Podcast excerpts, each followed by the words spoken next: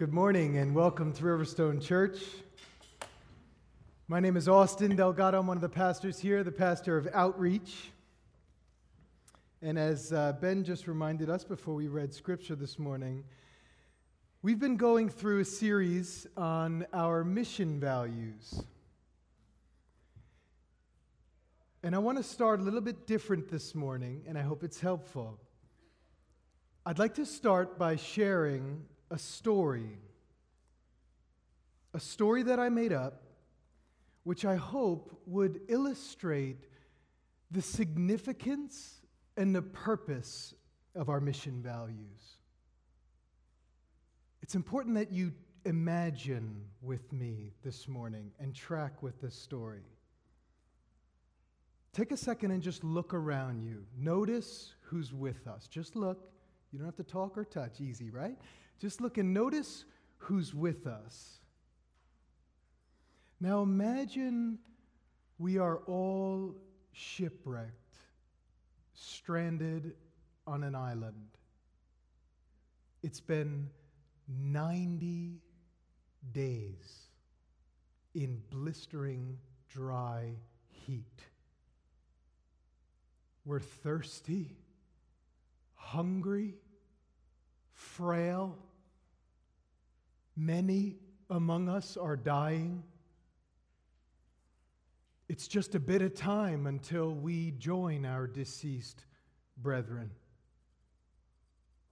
And all of a sudden, a man steps out of a bush, a healthy man who we've never seen before. He says his name is Savior. I have good news Savior says. I came from a kingdom just over the horizon. I came to rescue you and take you with me to my kingdom. Our demeanors change from death to life. We're, we're revitalized now. There's, there's a little refreshment, hope, what, what should we do? We need to get moving. We need to get to work. What shall we do, Savior? We need to build a boat. Guys, what do you say we build a boat? Grab some wood. No, no, no. Savior says, I have a vessel for you. Just over there beyond the trees. Sanctus Spiritus. He'll get you there. You can depend on him. He's indestructible.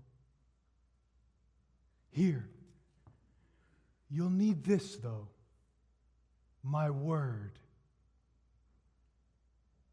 This is the rudder to my vessel. Cling to it, for it will keep you on your path. Don't let go of it, or you will surely drift and be lost.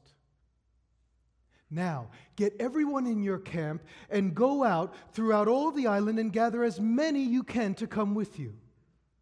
You'll need to work together on board as one. There are rough waters ahead. This will not be an easy journey. You'll need each other. If each one starts doing their own thing, you'll surely drift and be lost. And don't forget what I told you. There is a kingdom awaiting you all just over the horizon. Don't be scared at sea. I'm coming with you. I'll be with you. Just remember what I told you and remember that I came for you and am still with you. If you forget, you'll surely drift and be lost. Stay focused. Look straight ahead, striving to the glorious prize that awaits you. There's an abundance of food and water and wine in my kingdom. My Father's waiting for you all. He's the one who sent me. Don't look to the left or to the right, or you'll surely drift and be lost. Now go. I hope that you were able to make some connections during my short story. If the mission of Riverstone Church is to advance the gospel by making disciples who make disciples, and our end goal is to glorify God on mission together until we are with Him in heaven, then our mission values are our commitments to get us there. They are the biblical priorities that guide us toward our shared end. Pastor Tom started our series last week, or two weeks ago, showing us how to depend on the Spirit for all life and ministry, trusting that it is He who is at work producing the fruit in us and through us and carries us to glory. Pastor John last week showed us the significance of the Bible, the very rudder that guides us on our mission and keeps us on our path. And today I want to talk to you all about the gospel. We as a church want to be a people who are established in the gospel, grow in the gospel, and advance the gospel near and far. The gospel is central to who we are and all that we do. We are committed to staying centered on the gospel. Now, it's important that we ask ourselves three questions to ensure that we stay centered on the gospel together. What is the gospel? Why is it central to life? And how do we keep it central? What is the gospel? Why is it central to life? And how do we keep it central? Open your Bibles, please, to Romans chapter 1. We are not going to have scripture on the screens this morning. I would encourage you all to have a Bible in front of you. It's very important that we are looking at this text because we're going to be doing some jumping around. So, the being on, on the screen is not going to help. I'd love everyone to have a Bible in front of them this morning. Romans chapter 1.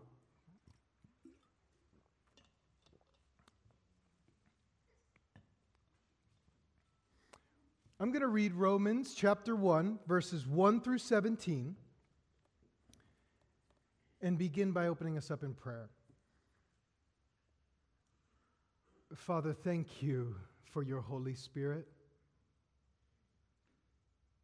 Thank you for your word. We so need your Spirit and your word. And without your Holy Spirit, your word is foolishness to us, lands upon our hearts and bounces right off like leather. Create within our hearts today, we ask, O oh God, by the power of your Holy Spirit, a, a fertile soil to receive the Word of God and, and, and through your Holy Spirit to produce fruit impress your word upon our hearts as we bask in the greatest news that has ever came to humanity, the most powerful news that has ever landed on us. Help us love you more fully and live for you more faithfully all the days of our lives today as we from this day moving forward as we enter into your word in Jesus name. Amen. Let's read Romans 1 1 through 17.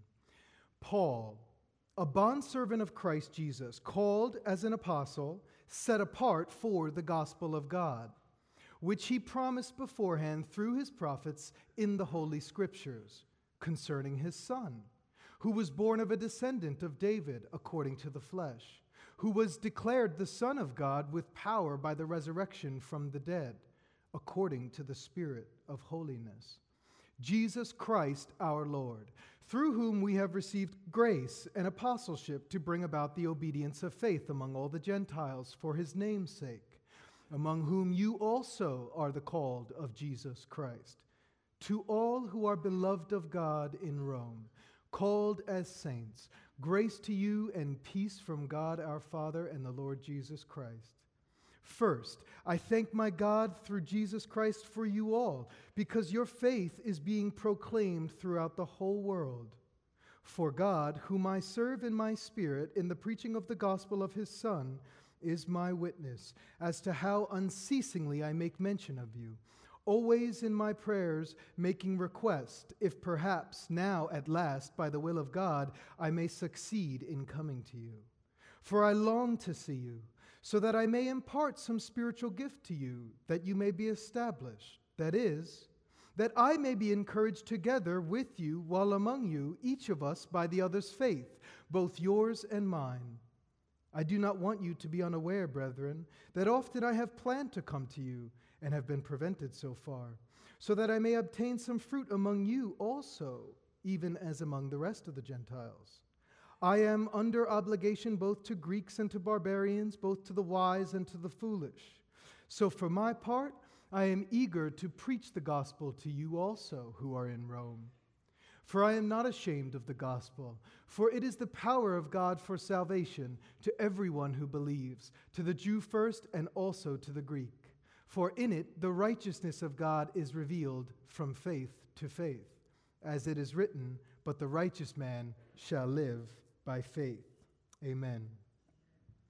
So, Paul is writing to a new church, a fairly new church in Rome that he has never visited yet. He wants to, as we just saw, he plans to visit them, but first he sends this letter to introduce himself and his doctrine.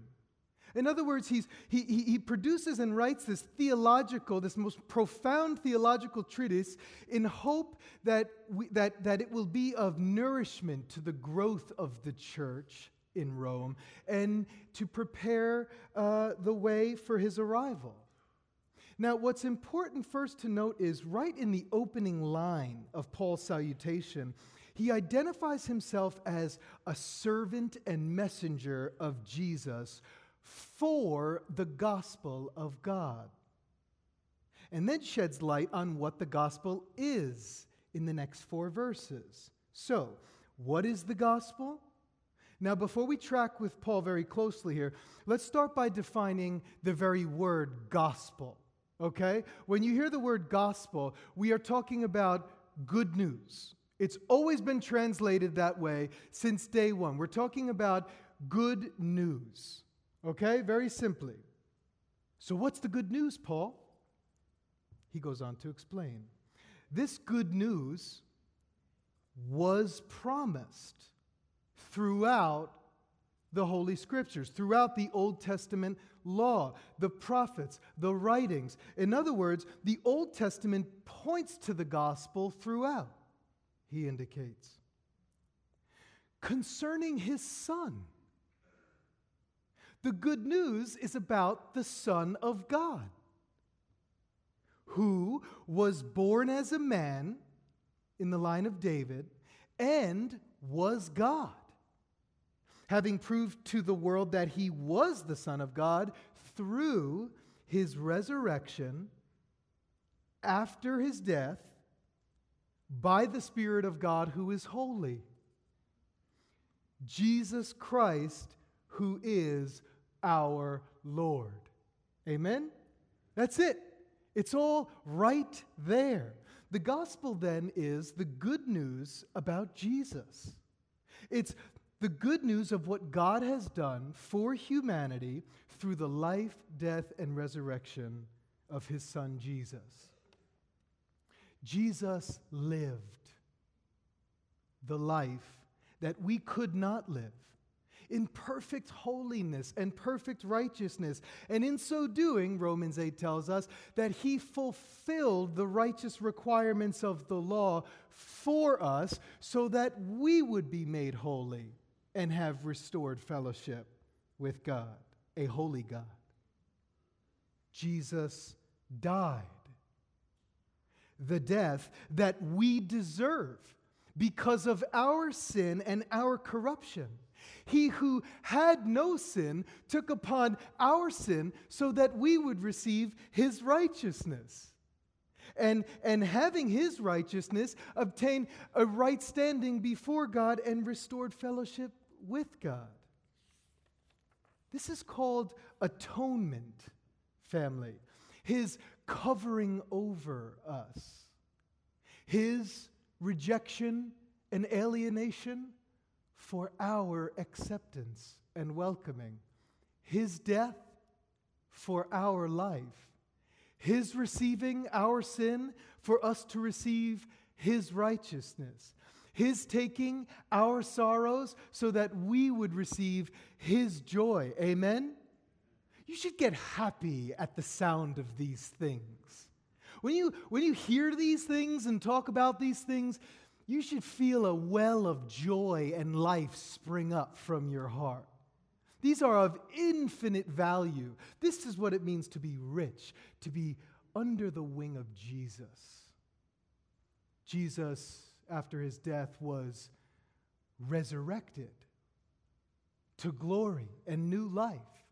He was the firstborn among many who would follow after him in his resurrection to new life. And Jesus ascended to heaven, now sitting at the right hand of God, meaning that he is Lord of all. Amen. Lord and Savior of the world. That's the gospel. The good news of Jesus that's been spreading throughout the world for over 2,000 years, and through which, the very news that through which God is reconciling and restoring the whole world back to Himself. Now, you may ask yourself, or you may have asked yourself at some point, or if not, I'll ask the question for you because you'll probably ask it at some point. If that's the gospel, that's great. And I mean it. That is good news. I get it. But I don't understand something. If that happened 2,000 years ago, and all we have to do is believe it, and, and then we move on in life after, as Christians, after you've heard the gospel once and you believe it and you're born again, you become a Christian, why should it still be central to life? Why does it still need to be central? Jump ahead to verse 15. Up to this point, Paul just said that he can't wait to come to Rome. He wants to be mutually encouraged with his Roman brothers and sisters. He wants to see a harvest. And then in verse 15, notice what he says here. For my part, I am eager to preach the gospel to you also. Now, this is interesting. Who is the you that Paul wants to preach to? Unbelievers? Believers? Well, who's he talking to? Who's his letter addressed to? Look at verses 6 and 7. You who are called of God, beloved of God, saints of God so the you here in verse 15 must include at least the very believers of the church whom he wants to preach the gospel to. But why, Paul? Why would you want to preach the gospel to believers? Verse 16 and 17. For or because, now let's just stop right there for a second. It's important that we note this. These next two verses that we're about to dissect are understood by most scholars to be the thesis of the whole book of Romans. We will see here four subordinate clauses, okay? For, for, for, just as. Each clause shedding light on the one before it to further clarify his points. So, why do you want to preach the gospel to believers, Paul? Track closely with me here, okay? We're going to be zooming in. Verse 16. Because, Paul says, I'm not ashamed of the gospel. In other words, on a, another way to say that, I'm proud of the gospel. Why are you proud of it, Paul? Because it's the power of God for salvation for everyone who believes. Now, this is important. The gospel, which is the news about Jesus, is called here the very power of God. It could have been called many things. It could have been referred to and called the grace of God, the mercy of God, the, the hope of God, but Paul says it's the power of God for salvation. He doesn't say the gospel points to power, he says the very news itself is the power. The news is powerful for salvation. Now, when Paul and many of the other New Testament authors speak about the salvation of God, which we just reviewed, they speak about it in the past, present, and future tenses. Those who believe in the gospel have been saved, are being saved, and will be saved. That's what we see throughout the New Testament. For example, 1 Corinthians 15, verses 1 and 2. You don't have to turn there. Now I make known to you, brethren, the gospel which I preached to you, which also you received, in which also you stand, by which also you are saved, if you hold fast the word which I preached to you. It's important to know this because in the, in the book of Romans, and, and arguably maybe a majority of the New Testament or much of the New Testament, salvation is primarily in the book of Romans in reference to final salvation. When we, as believers, children of God, are delivered through the wrath of God and enter eternal joy in the presence of the Lord. For example, Romans 5 9 says, much more than having now been justified by his blood, shall we be saved from the wrath of God through him. You understand that? So we're talking about the power of God unto final salvation here in verse 16. Yes, it includes getting saved at first. Okay? Paul certainly makes that clear. That, that, that salvation refers to being saved at first. But here in verse 16, he's mostly referring to perseverance until final salvation at the end. How do we know that?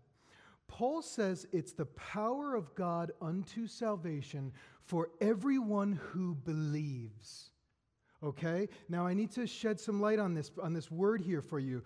There is a present active aspect to this word, believes, okay? So it literally means the gospel is the power of God unto salvation for all believing ones, or for all those who are believing. Do you see the difference? Belief is not just a one time thing in the past. The gospel is the power of God for everyone who continues to believe. Paul is talking here about ongoing belief. He's saying the gospel is the power of God to keep believers believing until the end. That's really important that we understand that. Okay, Paul, so how does it work? How does the gospel keep believers believing until the end? Verse 17. For in the gospel, the righteousness of God is revealed. Now, again, another present tense that needs to be brought out, okay? And then I'm done with the grammar, I promise. Literally, this reads In, the, in it, the righteousness of God is being revealed. Is being revealed. The present tense here suggests that Paul is showing that wherever and whenever the gospel is shared, the righteousness of God in its fullness is being disclosed. Good? No, Austin, you're missing a piece. You're missing a piece. What is the righteousness of God then that is revealed whenever the gospel is preached that's powerful enough to keep believers believing? Last piece. The righteousness of God refers to the activity of God in making humans right again and bringing the status of those made righteous into restored relationship to God. All God's work. And of course, we know that that very activity of God is what he has done through the person and work of Jesus. Martin Luther one of the leading Protestant reformers, referred to the righteousness of God as an alien righteousness, a righteousness that comes from without, from outside of ourselves. Look at verse 5. Paul says, Jesus, our Lord, through whom we have received grace. God's righteousness is a free gift that is to be received by faith. Now, the point of all this is this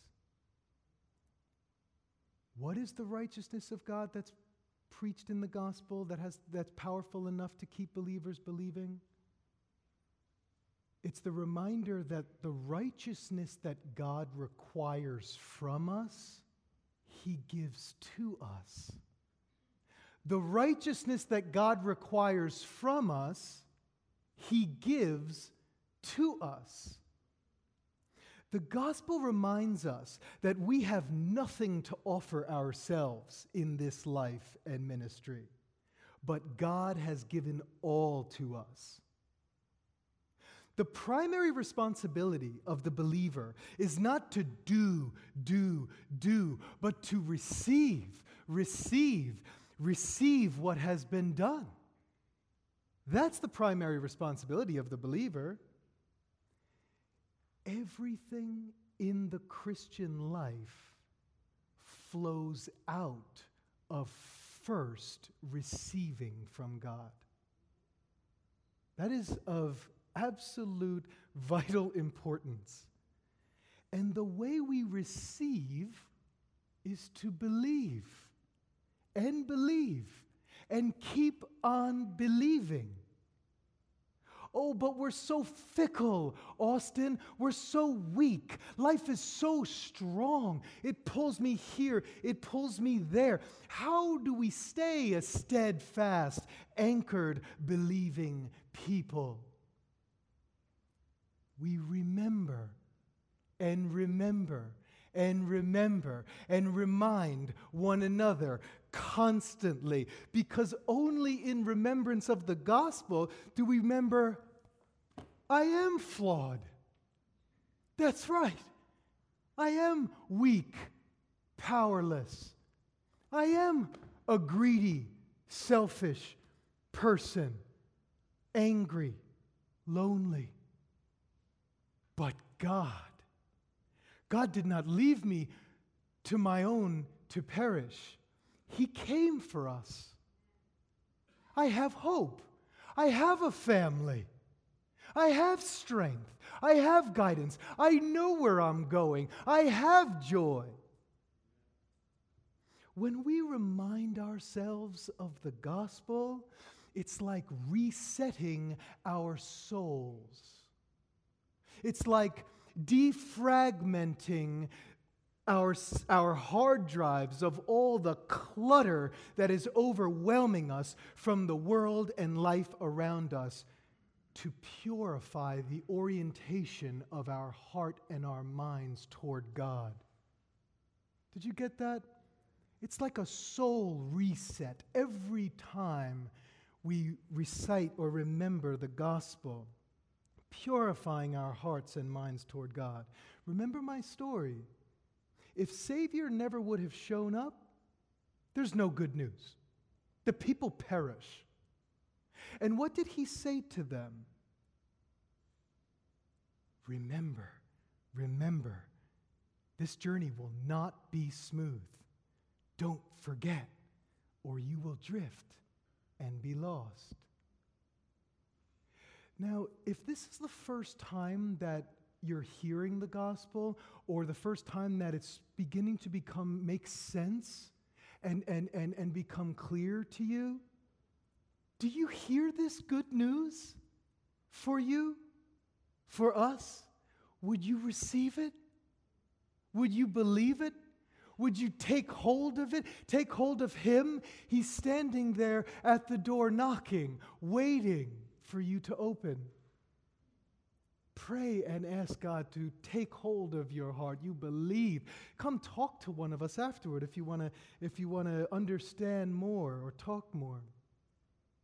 So, how do we come how do we become so immersed in the gospel that we maintain a single track focus and do not drift? How do we keep God, the gospel central to life? Very simple, but requires commitment. Remember this. Very simple, but requires commitment. Know the gospel and make it known. All we have to do is know the gospel and make it known to maintain our single track focus. The starting point is to so know the gospel as your only hope and power in life and cling to it, reminding yourself of gospel truths daily. And then speak these gospel truths to others within our community, encouraging one another in the gospel, for the gospel, with the gospel, while at the same time making the gospel known to those around us in the world who are still wandering with no bearing on reality and no sign of hope. Know the gospel, make it known. We need to become fluent in the gospel. Jeff Vanderstelt wrote a book, Gospel Fluency. He associates becoming fluent in the gospel with sort of like learning a new language. And he does a really good job making that connection in the book that I would highly commend to you all. He says this I believe God wants his people to experience a fluency in the gospel. He wants them to be able to translate the world around them and the world within them through the lens of the gospel. The truths of God revealed in the person and work of Jesus. Gospel fluent people think, feel, and perceive everything in light of what has been accomplished in the person and work of Jesus Christ. Gospel fluency begins in you, gets worked out within the community, and is expressed to a world that needs to hear about Jesus. Family, this takes intentionality. And if you want to commit yourself to growing and becoming more fluent in the gospel for your sake, for the church's sake, for the world's sake, consider our study on gospel fluency coming up. Where we'll be focusing on the gospel in me. This is a, a, following this book. It's the study working through this book. The gospel in me, the gospel with us, and the gospel to others on Tuesdays and Wednesdays in our guided Bible study. Sign up online. Grab this book in the book booth. We have these available. I would highly commend this to you all. Very practical way to grow more fluent in knowing and making known the gospel. Now, do we see this idea of preaching the gospel to yourself, speaking it within the community and within and, and out in the world anywhere in the text here in Romans 1? Maybe not as explicit, but notice a few important things here.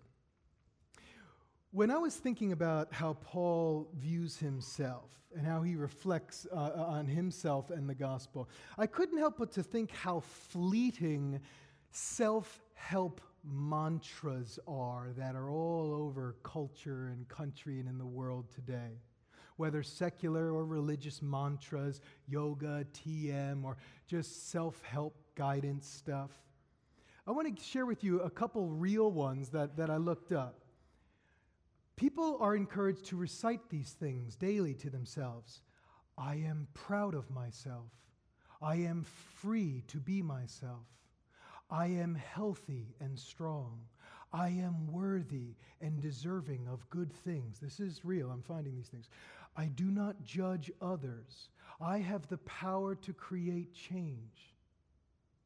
Now, these may help for a day, maybe for a few days, but ultimately they will wash out, mostly because they're just not true. I'm not going to get into that right now. But let's look at Paul's mantras. If he's that we see in the text here, if he's writing this to the believers in Rome, he certainly must be believing it and thinking this stuff regularly. Verse 1 I am a servant of Christ. My life is set apart for the gospel. Verse 14 Having been given this gospel, I am in debt to the world to share this gospel. Verse 15 I am eager to share the gospel. Verse 16, I am not ashamed of the gospel. I'm proud of it, for it is the power of God for salvation. That's gospel centeredness, family. That's gospel centeredness right there. Family, what would it look like for us, each and every one of us, and together in 2020 to commit ourselves to daily recitations? I'm not joking here. Daily recitations and reminders of who God is, who we are, how we are to live our lives, the meaning and purpose of our lives.